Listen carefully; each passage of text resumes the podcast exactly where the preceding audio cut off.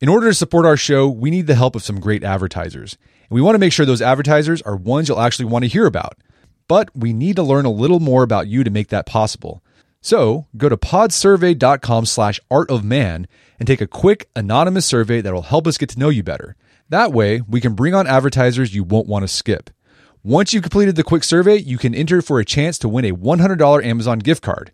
Terms and conditions apply. Again, that's podsurvey.com slash art of man, A R T O F M A N, podsurvey.com slash art of man. Thanks for your help.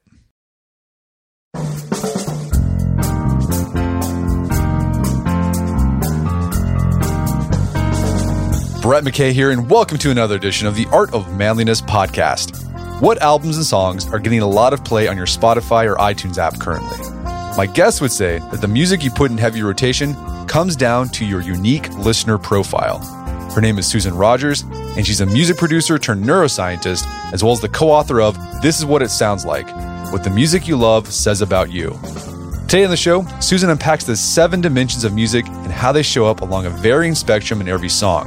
She explains how everyone has an individualized taste for the configuration of these dimensions, and that how closely a particular song aligns with this pattern of sweet spots accounts for whether you like it or not. Along the way, we discuss artists that exemplify these dimensions, how Frank Sinatra injected virility into his music, how part of your musical taste has to do with the way you prefer to move your body, and much more. After the show's over, check out our show notes at aom.is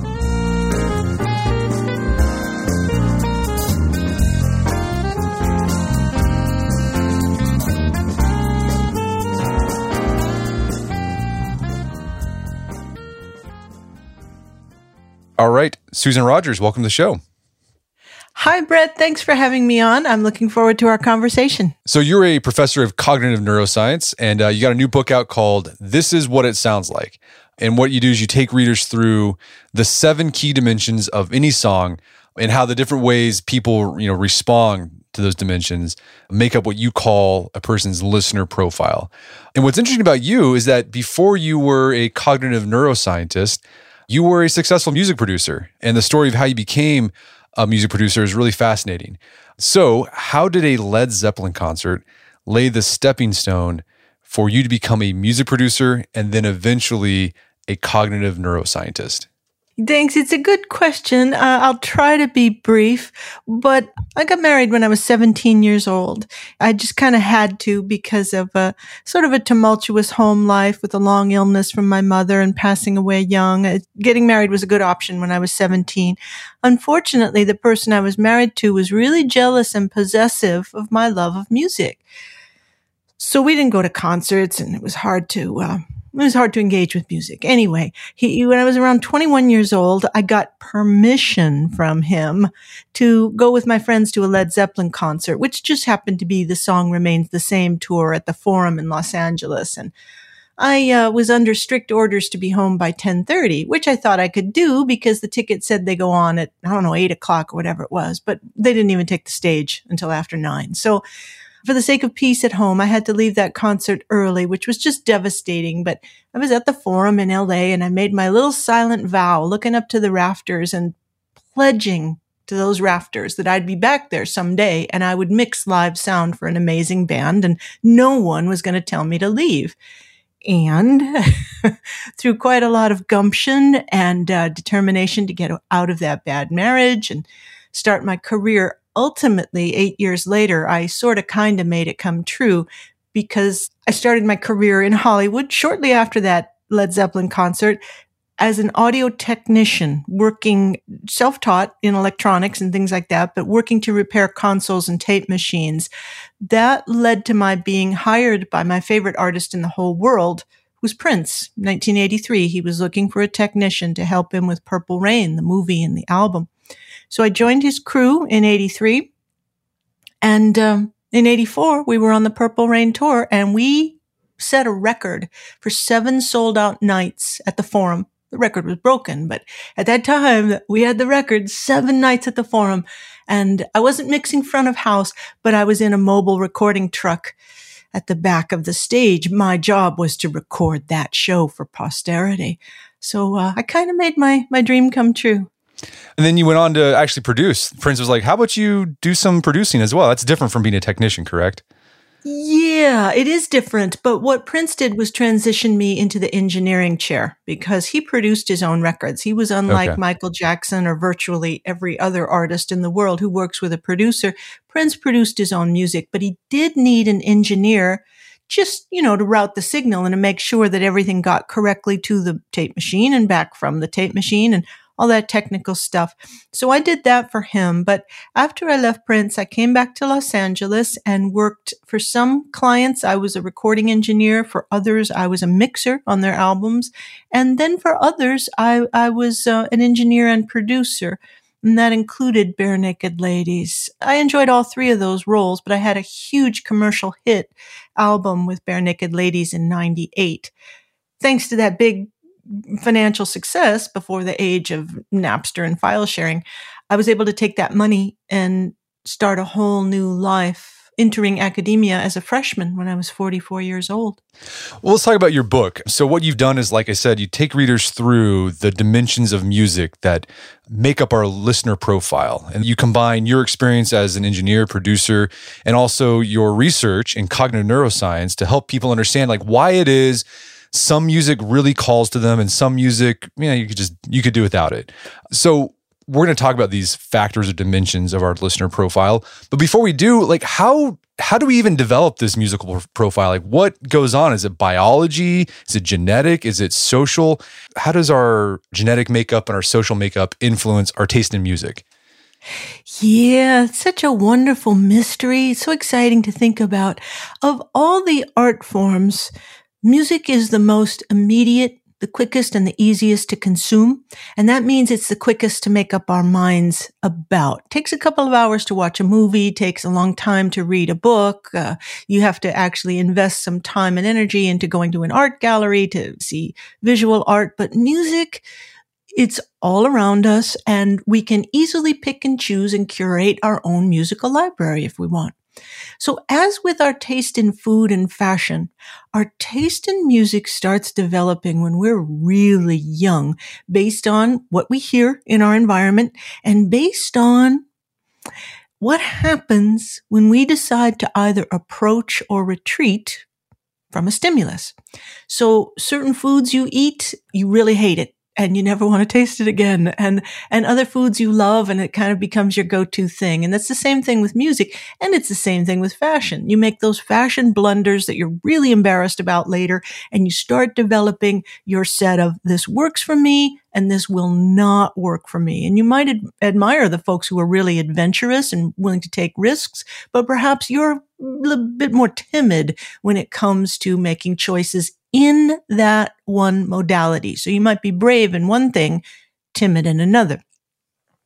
But anyway, our tastes in music tend to form when we have positive and negative experiences.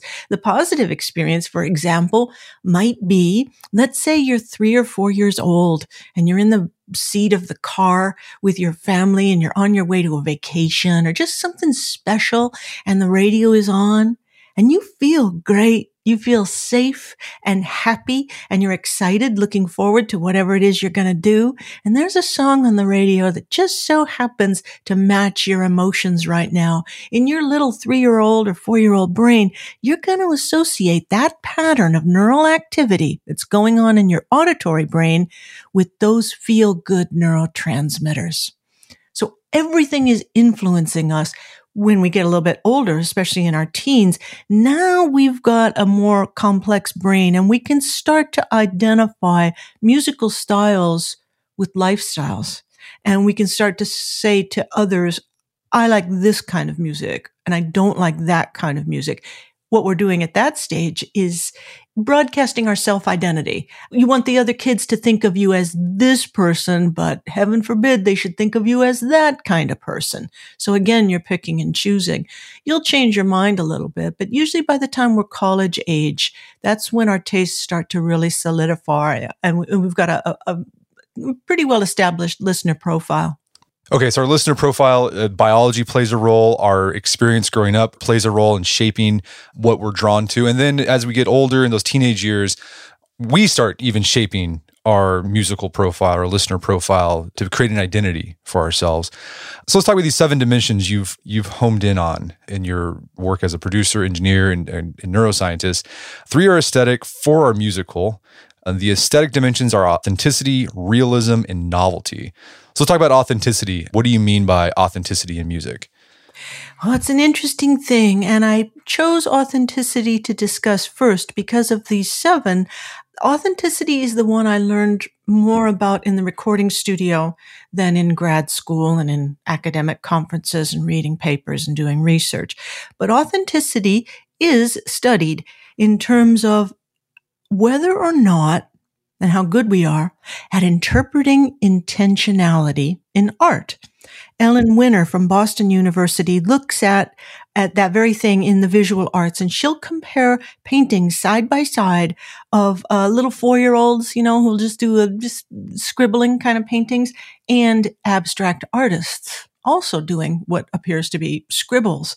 And she tests people to see if they can tell which one was done by a four year old and which one was done by an artist, a trained artist. And they can look very, very similar, yet people can tell. And in music, it's kind of similar. When you're a producer or an engineer, you're in the recording studio on the other side of the glass, the musicians are out there playing, and what you're listening for in their performance is whether or not they meant that. Is that singer singing her heart out? Is that drummer really driving that groove?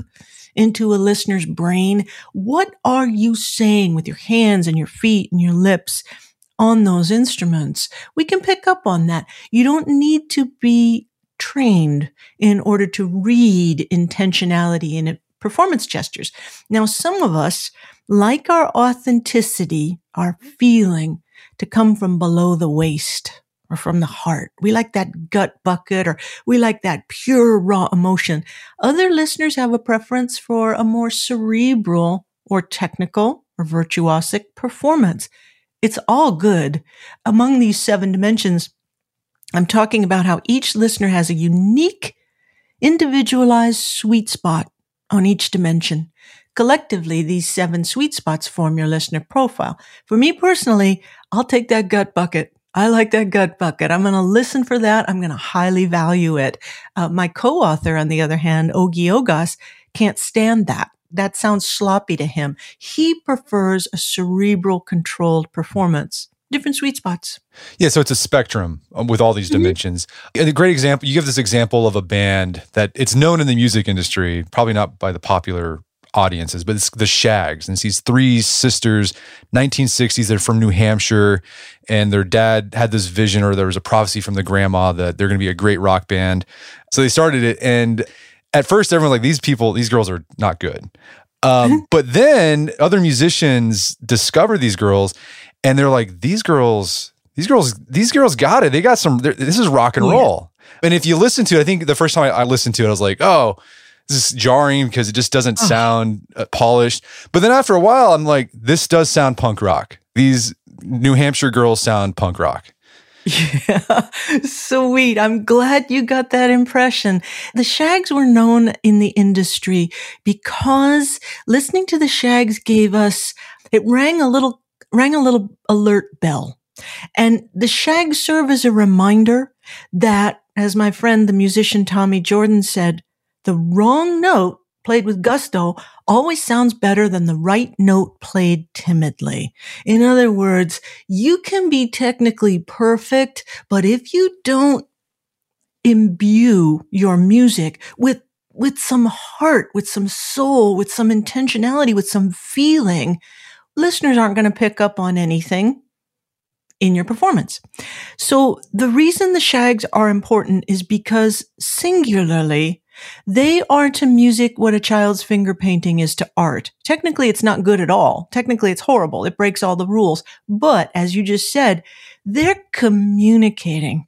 They're using their instruments to show that even though we really can't play very well, we can't sing very well, but I want to tell you something. I want to tell you something about my life. This is what it's like to be a teenage girl in 1965 in rural New Hampshire with an oppressive dad that's punk. That's rock and roll. And is there a band or maybe a group that kind of epitomizes above the neck so that people have an idea? Because we'll, we'll link to the Shaggs uh, on Spotify so that people can listen. They'll they'll listen and they're like, yeah, that's authentic. That's that's definitely gut. Is there a band that maybe exemplifies above the neck? Yeah, these are all in degrees, but if we were to go back to the 1940s, perfect example of just soul coupled with technical perfection would be Ella Fitzgerald. Yeah. She was a maestro. Yet you can't say that Ella didn't have soul, but when you listen to Ella, I do anyway, you're thinking, how is it humanly possible to be that great? If you think about authenticity above the neck versus below the neck on a continuum, um, there aren't too many extremes, but most people are somewhere in the middle. And a great example of one versus the other is the Beatles versus the Rolling Stones. So when I was young, kids would be divided. You know, are you a Beatles fan or are you a Stones fan? I was always the Rolling Stones. I found out later, in part because um, the Stones were they developed a, a musical form that was built on blues, on early blues, on non-formally trained music gestures. So they were imitating the blues, the raw blues, whereas the Beatles were imitating something that was a little bit more refined and more polished. So kids don't know why they like what they like, but they do know if they're in touch with their listener profile, what feels best to them. When I was a kid, the Stones always felt better to me than the Beatles. And that's an aspect uh, on my listener profile that has not changed throughout my life. Okay, so authenticity, most people are kind of in the middle. I, I'm kind of in the middle. Let's talk about realism as a musical dimension. What is realism? So, Ogi and I, in putting together the material for this book, were interested in what people visualize in their mind's eye when they're listening to their favorite music. In other words, where does your mind go? What sort of fantasies do you have when you're enjoying music? And it turned out he and I had completely opposite fantasies. Mine, my go to visualization has always been I picture the musicians performing. Hmm. That's what I see. And uh, Ogi has always pictured anything other than human beings. he pictures outer space and abstract shapes and colors. And we're both looking at each other thinking, that is so weird. Since I was at Berklee, I began interviewing some of my colleagues and some of the students, asking them, what do you see in your mind's eye when you listen to music? Great variety, great variety. So we conducted a, a, a survey research of nearly 1,700 music listeners in the United States from all 50 states to ask, what do you see when you're choosing to listen to music just for pleasure? We found that the most common answer was people see themselves, really. They see autobiographical memories. Second most common answer was uh, the story and the lyrics. So it turns out the music that you prefer is often chosen to give you the visual daydream or fantasy that you enjoy having. I personally love records that are made with real musical instruments that I can visualize, made by real people, sung in real time, not pitch corrected or time corrected. I, I like visualizing the real thing. Ogi, on the other hand, likes the opposite. He likes artificial or abstract records that are made in the box in the computer, uh, software instruments, things that don't involve people, uh, an easily visualized set of people all playing together as one. So we tend to have a preference also on that dimension of realism. I like extreme realism in my records. Other people like electronic music and techno, extreme abstraction. Most of us like something that's somewhere on that slider between one pole and the other. Yeah, I think I'm drawn to like I'm in the middle. I love mm-hmm. when artists are able to combine digital with the real. So you, you in the book you talk about the Moog, the keyboard. Mm-hmm. Is that how you pronounce it? Moog or Moog? I think it's Moog. Moog. All right, the Moog. Moog. And it was popular in the late 70s, 80s. Then it kind of went away. But there's a band that I really like that I liked since high school. And I still like them, the Rentals, where they use the Moog but then there's like you know violin as well with it. And mm. it's just this i love the combo of of that. It's like humanness overlaid over digital. Another band i think that does that as well the killers does it well. I i always get chills whenever i see them play human.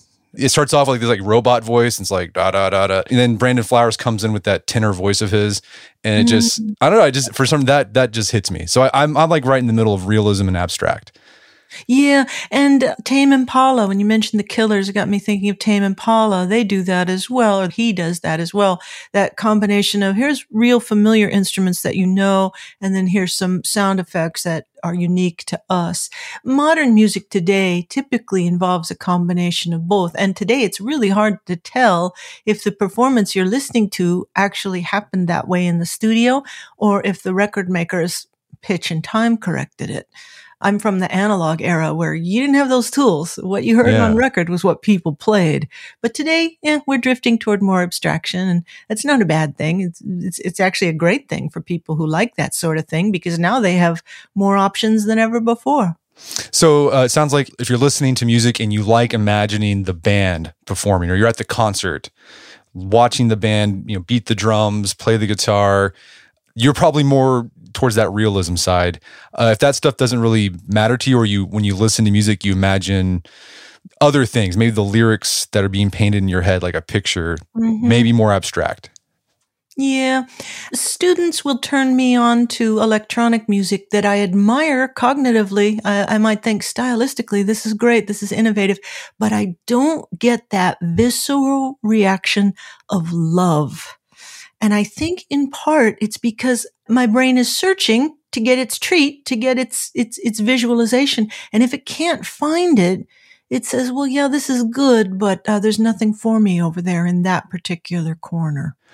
Well, let's talk about the novelty dimension. Some people, they like music that sounds familiar. Other people's, they're always searching for the, the next new thing, the stuff that sounds avant garde.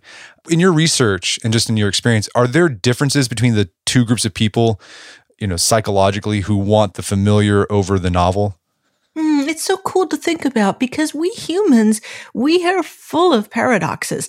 There are genes in our body that encode for sensation seeking. And some people are extreme and that they take extreme risks. Alex Honnold, the climber came to mind and the late Marc-Andre Leclerc. These guys do incredibly risky things. They're definitely cut from a different piece of cloth.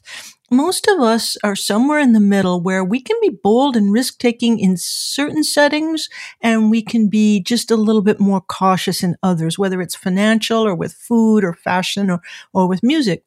So for some of us, we're okay with taking a risk musically or aesthetically. We're okay with spending the money and the time to go to an art house film, which could be terrible. No one's talked about it. It's not seen by many people, but we'll take that risk because we love film a great deal and we've been rewarded in the past by checking out some art films. And it's the same thing with music. Some of us will take risks and spend our time to explore boundary pushing styles of music. I'm one of those people.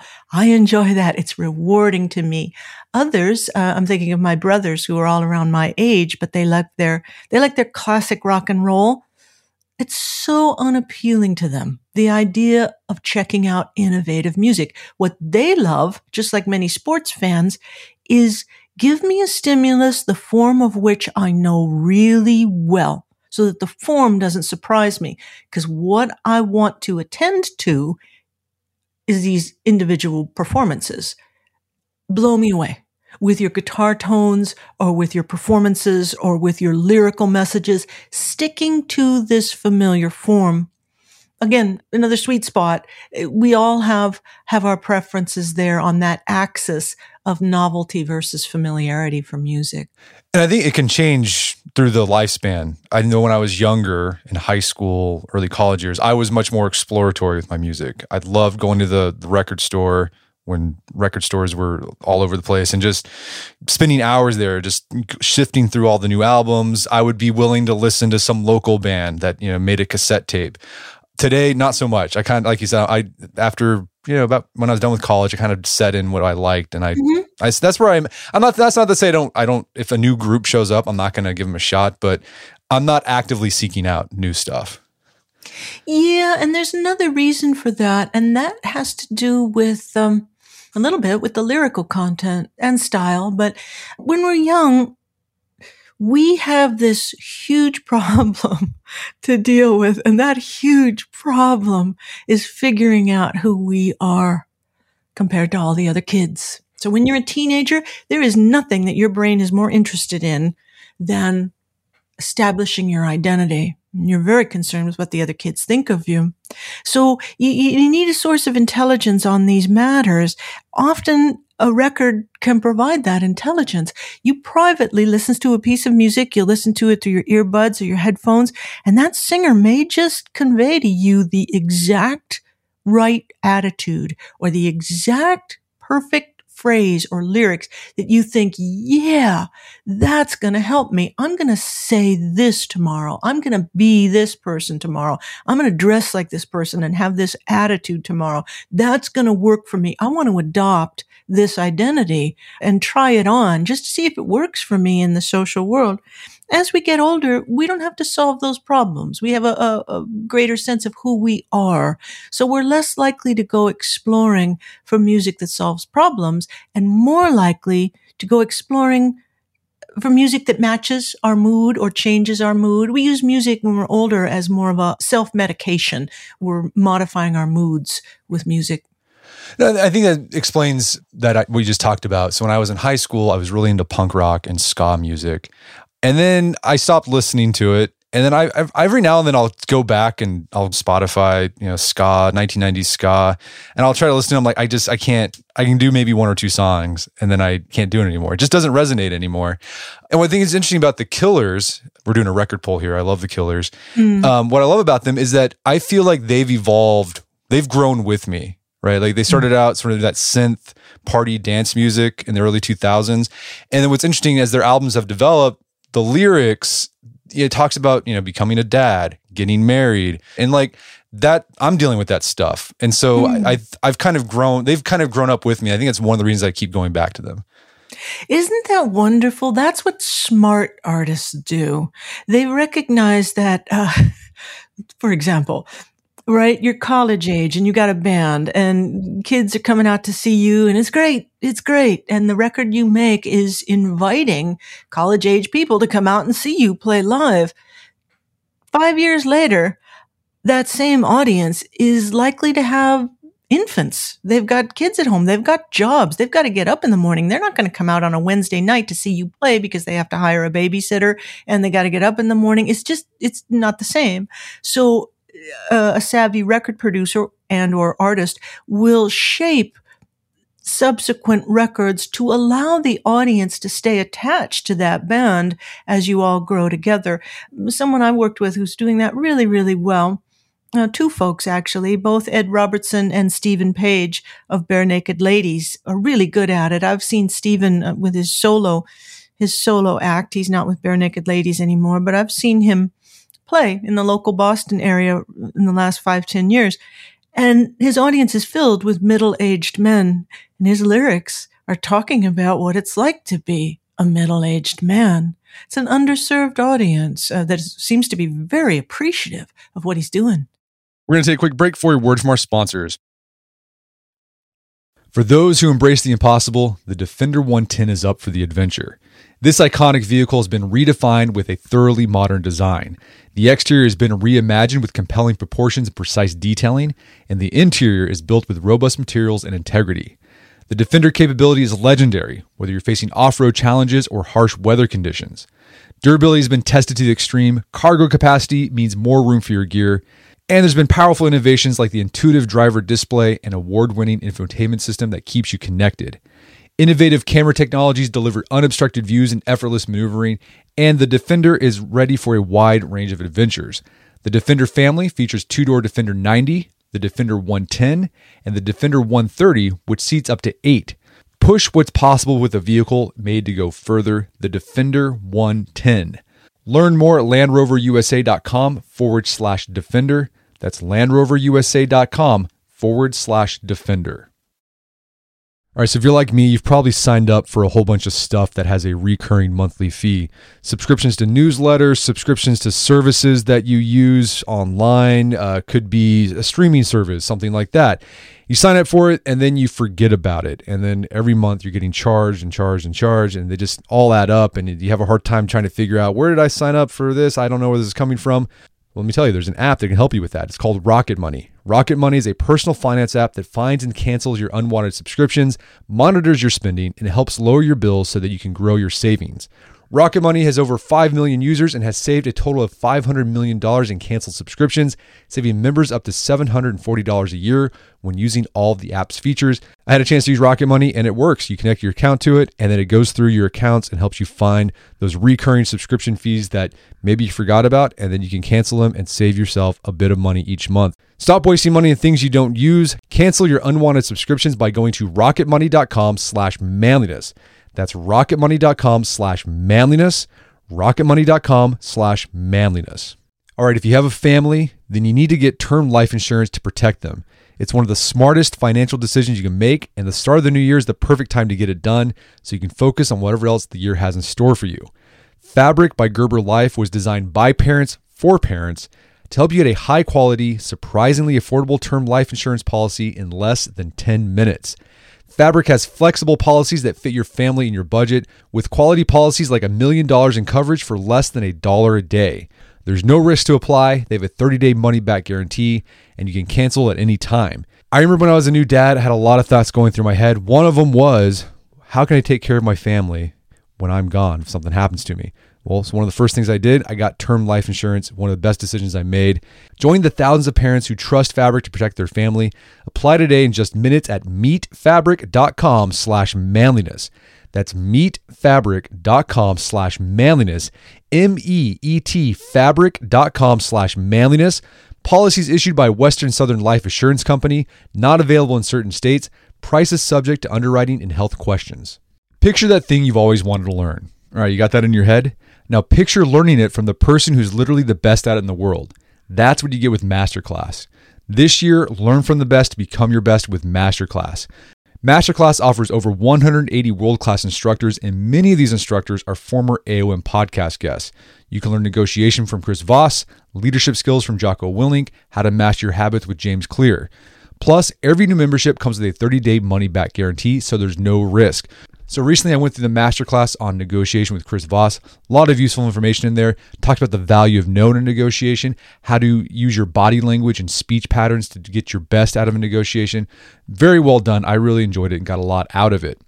Right now, listeners of our podcast can get an additional 15% off an annual membership at masterclass.com slash AOM. Get 15% off right now at masterclass.com slash AOM masterclass.com slash AOM. Check out the masterclass on negotiation with Chris Voss. And now back to the show. So we've we've kind of shifted into one of the other dimensions, the musical dimensions is, is lyrics in our conversation about, you know, bands growing with us. And I, I think one thing we talked about earlier, like some people when they hear lyrics, they like it when it paints a, a story in their head. Mm-hmm. That's what I like. I think Johnny Cash does oh. this really well. Um, I think Cake, the band Cake, mm-hmm. does this really mm-hmm. well. I love listening to their lyrics and kind of delve these cool things. Killers does that for me. But then some people, they don't really care about the lyrics. They could just listen to kind of goobly gook and mm-hmm. they're okay with that. So is there an example of an artist or musician who, who has lyrics that aren't very literal, but people still respond to it?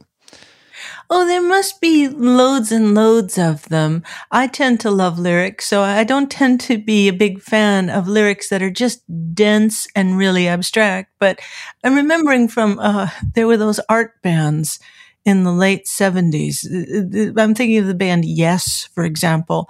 And yeah. there were a lot of drug fueled lyrics that were just utter nonsense. In particular, I'm thinking of the line on uh, the song was roundabout and the line is mountains come out of the sky and they stand there. I remember being being young and hearing that and you know when you're really young you're trying to figure out this must mean something. What does this mean? It's important. I just can't figure it out. And after a while you realize, you realize it doesn't mean anything. They're just high. So, so yeah, lyrics are, are more important to some people than to others. We can be really tolerant in some cases. Lyrics that have no meaning for me personally on a record that I love are, I'm thinking of James Brown's Hot Pants Gives You Confidence. Well, that's just cool and it's just silly, but I, I, don't care about hot pants and confidence. I'm not listening to that record for its lyrical content. I'm listening for Jimmy Nolen on rhythm guitar and Clyde Stubblefield, the funky drummer, on drums, I'm getting my treat from the rhythm. So I can safely ignore the lyrics. They can be whatever they want to be. I'm not listening there. My treats are being delivered elsewhere. The listener profile uh, is is drawn from things I learned in college and on papers and academic conferences and things like that. But it turns out there are different modules in our brain that can independently of the others deliver us a treat, a release of dopamine or opiates in response to a feature on the record.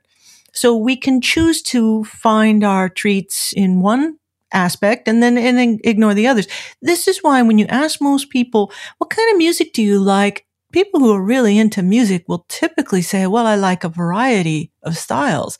Uh, of course they do. they have got a set of records that they go to for their rhythmic treats and a set for their melodic harmonic treats and a set for their lyrical treats. They might not be consciously aware of it, but that's what we're doing when we reach for a given record in a given moment in time one of those circuits in our brains, one of those seven, has won the argument, so to speak, and says, me, what I really want out of music right now more than anything else is I want a performance that blows me away. I did that yesterday.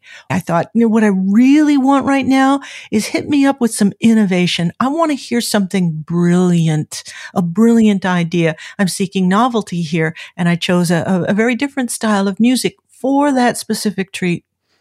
Well, let's talk about another musical dimension of our listener profile, and that's melody. For lay people, I think we all kind of know what a melody is, but like, how do you describe a melody? Mm, it's the pattern of pitch changes. It's what you sing when you're not singing the words. An example that I gave in the book contrasting two songs. So let's do it now. Contrasting Pharrell Williams's Happy with Carly Rae Jepsen's Call Me Maybe. The song's from 10 mm. years ago, but the melody for happy goes da da ba ba. That's basically it. Da da da da, and then the background vocals da da da da da da da da da da da da. Very rhythmic there. It's pretty simple. So it's the words and the arrangement in that record that help convey that feeling of joy and happiness of a balloon taking off. But Carly Rae Jepsen's song has a melody in the chorus that goes da da da da da da da da da da da da da da da da. and that's perfect for suggesting I just met you. This is crazy. Like, oh, I got a little hesitation going on here, but I got a smile on my face. And da da da da. Here's my number. Da da da da.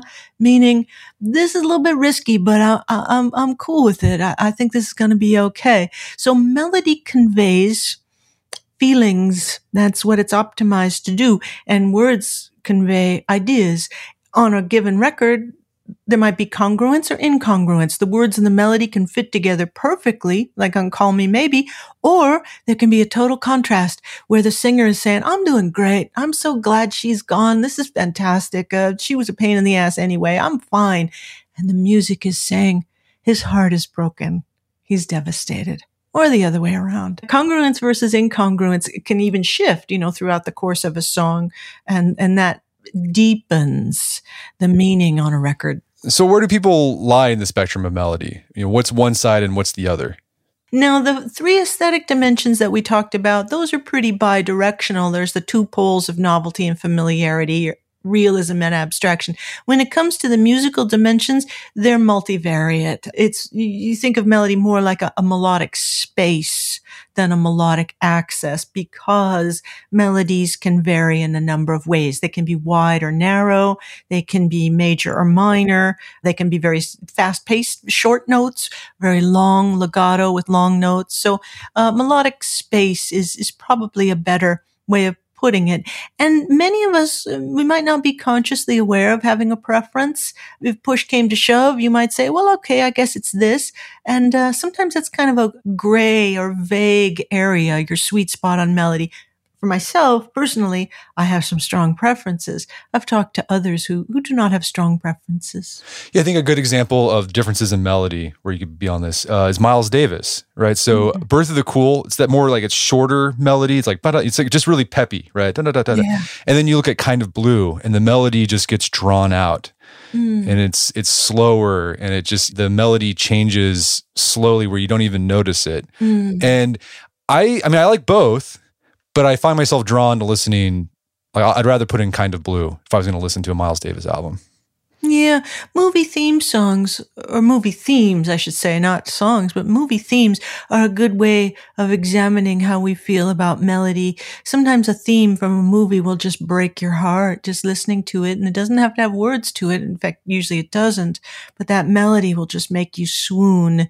If if you've got some favorites there, then you're likely to be someone who is a melodic listener. You mentioned Frank Sinatra as an artist who mastered mm. melody. Uh, tell us about his evolution as an artist, I think we all know the Frank Sinatra from like the 1950s, right? Rat Pack era Frank Sinatra. Mm. But he had a successful music career before that, but he was a vastly different artist. So tell us, walk us through that, how he used melody to catapult his career, basically. Oh, Frank. Frank is regarded by many musicians Frank and Ella Fitzgerald are both regarded by many musicians as the greatest singers America has ever produced. But uh, musicians would kind of give the edge to Frank for being such a maestro. So when Frank was young, a young singer in his early 20s, he desperately wanted to be famous and successful. And he attended this concert at Carnegie Hall with Jascha Heifetz. And he was, he was very interested in Heifetz's violin bowing technique. It was kind of circular. It seemed like Heifetz could play a phrase and then not even raise his bow. He could just kind of keep going and let a melodic phrase just continue and continue. And young Frank, he was only 24 at the time, thought to himself, I need to learn how to do that with my voice. So he started taking voice lessons, as many great singers do. He took voice lessons and he took up swimming and he took up running and he learned to control his breath so well that Frank could inhale, as you do, at the top of a melodic phrase. But the thing Frank could do is just keep going and going and going and going. He could time his phrases to be perfect and carry over the bar and keep going longer than you think they would. The subtext that that's conveying to listeners is, I've got more virility than you do. I've got greater power. And that's a good thing that makes you popular among women who think, wow, this guy's really got it going on. And it makes you popular among men who think, damn, this guy's, this guy's doing something right. So melodic phrasing became his, uh, his forte and his signature sound. Frank was the undisputed maestro of mastering melody as a singer.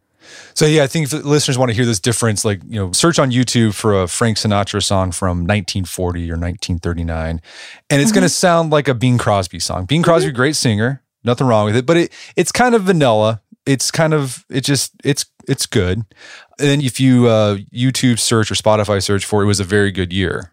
Oh. That that's a perfect example of him being able to extend that melodic phrase where you think it's, it's you you should be done, man. Like you should be, but he just keeps oh. going crazy great. And it'll just make you swoon because humans have mirror neurons. They're technically called von Economo neurons. And, and what we're doing with those is when we're really into it, a performance, someone else's performance, whether it's playing tennis or basketball or singing, there are circuits in our brain. Some of these neurons are following along as if we were doing it. And you know, a singer's going to inhale and okay, you've just expended all your air. You should be done, right? And when you're not done and you keep going over the bar, something about that makes you think, wow, that was exceptional or feel rather than think. But you get the sense of you're listening to something extraordinary. Frank Sinatra mastered that. All right, so melody's all about feeling, um, and mm-hmm. again, it's not that bi-directional or bilateral spectrum like the other aesthetic qualities. There might be some instances where you want a little more peppier, like melody, like a mm-hmm. Carly Rae Jepsen, or you want something a little more, sa- you know, low key and mellow, maybe mm-hmm. minor. Just depends on your mood. So let's talk about another musical dimension, and that is rhythm. Our brain does some really interesting thing in response to rhythm. So what's going on in our brain when we hear rhythm in music?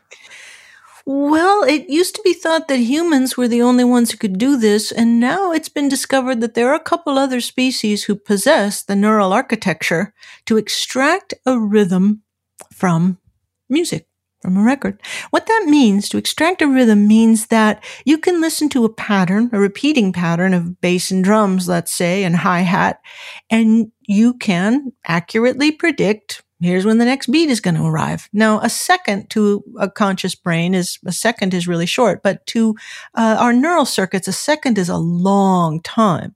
So you're going to be making these wee little micro predictions of, all right, here's when that snare's coming. Here's when that hi hat's coming. Here's when that kick drum is coming. And what emerges from all those predictions is an ability to see into the future and to feel really good when an event happens just the way you predicted it would. When that actually falls right where you thought it would. And I'm talking on the order of milliseconds, really, really small timings, but we're listening for that. That's where our sense of groove comes from.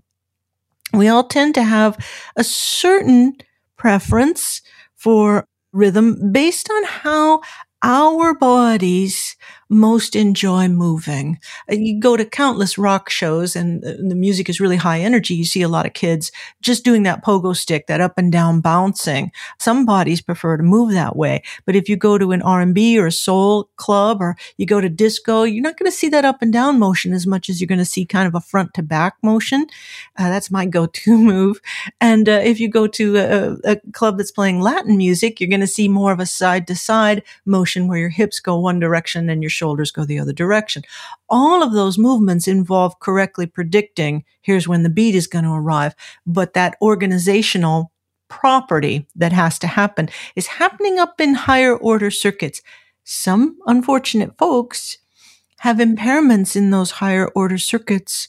And just like people with dyslexia who confuse the order of words on a page, folks with beat deafness can't make those predictions from a record about where the beat's going to land. And they have a hard time synchronizing their bodies, clapping or moving in time to music. Okay, so so far we've talked about six of the dimensions of a listener profile. There's three aesthetic ones. We got authenticity, realism, and novelty.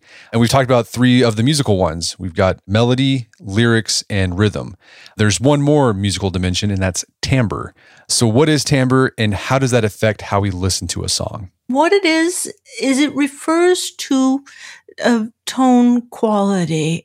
If you handed a musician a score for the song Young at Heart, let's say. You'd see the lyrics, you'd see the, the melody would be written on the score, you'd see the time signature and the suggested tempo, you'd see all that. But what you would not see on the score is what instruments to play it on, because you can play it on guitar, you can play it on piano, you can play it on a variety of instruments. When we're making records, we have to make decisions about how to take these songs, the melody, the lyrics, the time signature and how to express them with different sounds. Is this going to be drum machine or acoustic drums? Is it going to be acoustic piano or electronic piano? What, what timbres are we going to employ? It matters a lot because our memories of music involve associations with certain sounds. This guitar player always uses this guitar. Maybe it's BB King or it's Keith Richards or it's Jimmy Page or someone like that. And you're just going to associate that tone with that artist. We, uh, therefore will say sometimes that timbre is the face of a record because it's suggesting, uh, where this record falls in the history of other similar records. Certainly an orchestra has one timbre, a jazz ensemble has another timbre, electronic music has a distinct timbre as well. And again, you might want some type of timbre in certain situations and another type in another situation. Yes. One of my uh, favorite studies that I reported about in the book was just mind blowing. And it concerned how long a human brain takes to make up its mind whether it likes or dislikes something. Oh, so sad. It's sad because record makers work so hard and we assume, oh, come on, you're going to listen to this song before you make up your mind, right? And in actual fact, the answer is no, wrong. These researchers took three styles of music, just snippets, just milliseconds in some cases or a second long, uh, classical music, jazz music, and electronic music. And they played these snippets for people who were lying in an fMRI scanner within one second, listeners' brains had recorded positive liking responses to certain timbres and disliking to others. So the kids who liked electronic music were far more likely to register a dislike it, hate it response to perhaps jazz or orchestral music in the first second. This is your brain deciding for you whether or not this stimulus is quote unquote the music of you. Does this does this match me or doesn't it? No, and so we, yeah, we talked about these seven dimensions. I thought this was really useful because now what I've been doing this past week after I finished your book is I've just been looking at my music that I enjoy or, or have enjoyed, and it's been able to help me explain like why why I like that music now or why I don't like it anymore. And it's it's also helped me I, I listen to music more actively now. Mm. So when I hear a song, I mean, this is something you talk about in the book. A lot of people these days they listen to music passively. Like you just you mm-hmm. put on mm-hmm. music when you're working out, you're doing chores, you're working. People don't just sit down in front of the stereo to listen to an album. That's not something that doesn't happen very often anymore. Mm. But there's a joy in that. There's actually I, f- I forgot what it was like to do that because I remember doing that when I was in high school, just putting in a CD in my CD player and sitting in my room and just listening to an entire album. I've been doing that again with songs, and I'm using your dimensions you laid out. I've kind of figured like, well, what where does this lie in this dimension, and do I like that? And it's been a really fun experience listening to music actively again. That is so nice. I remember being a kid, and one of my favorite activities was listening to music, which sounds so mind blowing when you explain that to young people today that listening to music was a thing you were doing like that that was the only thing you were doing you were just listening. But yeah you'd take your records and you'd go to a friend's house for the pastime of listening to music together, or they'd come over to your house. And those were really happy memories doing just that. You put the record on the turntable, you sit together and you listen. You, you look at the album covers, you read the credits, maybe if there's lyrics there, you read the lyrics, but most of the time you just sit and you listen. Now that's called active listening, but today more people are engaged in passive listening where music is a background to another main activity. That's kind of rough for certain styles of music. Some styles of music have most of their finer points embedded in the details. And if you're not paying attention to those details, you're not going to recognize what's great about this record. Other records, however, and good on them for doing this, are actually designed to they're going to be cool with just being in the background. In fact, you better not pay too close attention to it. It's, it's a three minute pop song. It's not intended for a deep analysis. It's just fun. Yeah. I've noticed that there's a genre of music that's popped up, the lo-fi, mm-hmm. like electric. So it's like basically, you know, you see these artists on Spotify and YouTube and it's kind of digital music, but it's really mellow and basically people listen to it to start. Like my kids, they'll listen to that when they're they're studying. I got I got to mm. put on a what chill hop. I got to listen to chill hop. I'm like, okay, mm-hmm. but it's nothing. There's really nothing intricate about it, and it just yeah. it just sounds nice. It's pleasant. Yeah, and you know, for for music psychologists, that's what's so darned interesting. I tried to emphasize in the book over and over again that music is varied because it is functional. We need music to perform a job for us when we choose it and it performs different jobs and different types of music will get the job done for you compared to other types. So for your kids, what they need is probably they, they, they want a little bit of a companion. They want, they want a little bit of melody going on in the background. They want some sounds. It's an accompaniment to other mental activity that they're engaged in and it feels good. It's lifting their overall energy up. It's working for them. For someone else who might say, okay, well, let me listen to this and let me try to analyze it and let me, uh, let me see if it can do the job for me of describing a complex musical stimulus, it's unlikely to function in that way. Uh, this is why you, you should never ever be a music snob. When someone likes music, all they're saying is that it works for them. That's it. You, you talk about in the book that there's research that suggests that music or listening to music is like daydreaming.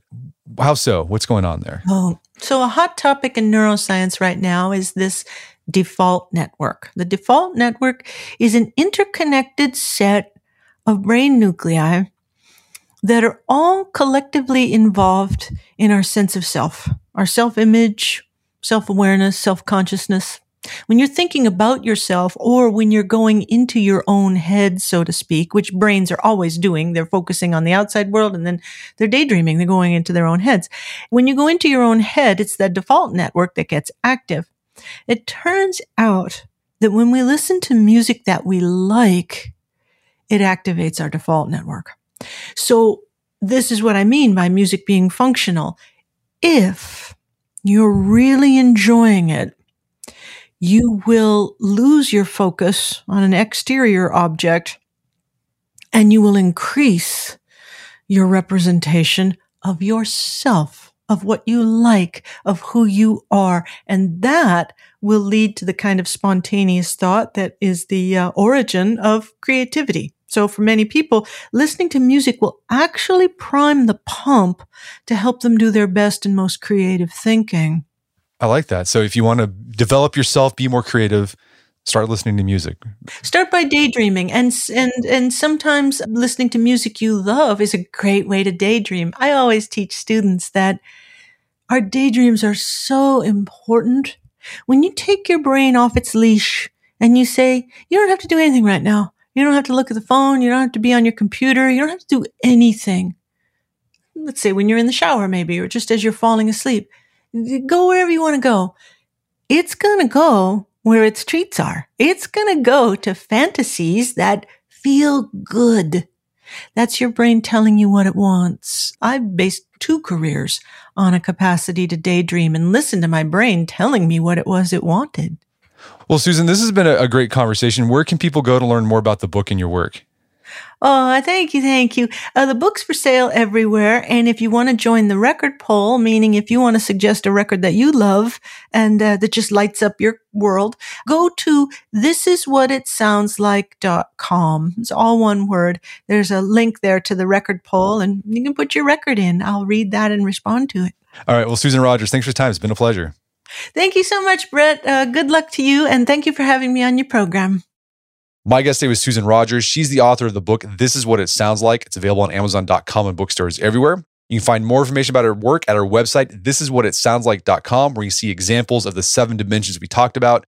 Also, check out our show notes at aom.is slash music, where you can find links to resources where you delve deeper into this topic, including links to the songs that we've mentioned in this show so you can hear what we were talking about.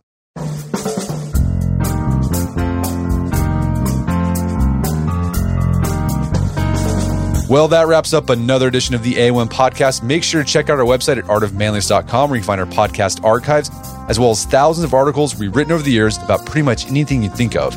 And if you'd like to enjoy ad-free episodes of the AOM podcast, you can do so on Stitcher Premium. Head over to stitcherpremium.com, sign up, use code manliness at checkout for a free month trial. Once you're signed up, download the Stitcher app on Android iOS, and you can start enjoying ad-free episodes of the AOM podcast. And if you haven't done so already, I'd appreciate if you take one minute to give us a review on Apple Podcasts or Spotify. Helps out a lot. And if you've done that already, thank you. Please consider sharing the show with a friend or family member who you think will get something out of it. As always, thank you for the continued support. Until next time, it's Brett McKay, reminding you to listen to the AOM podcast, but put what you've heard into action.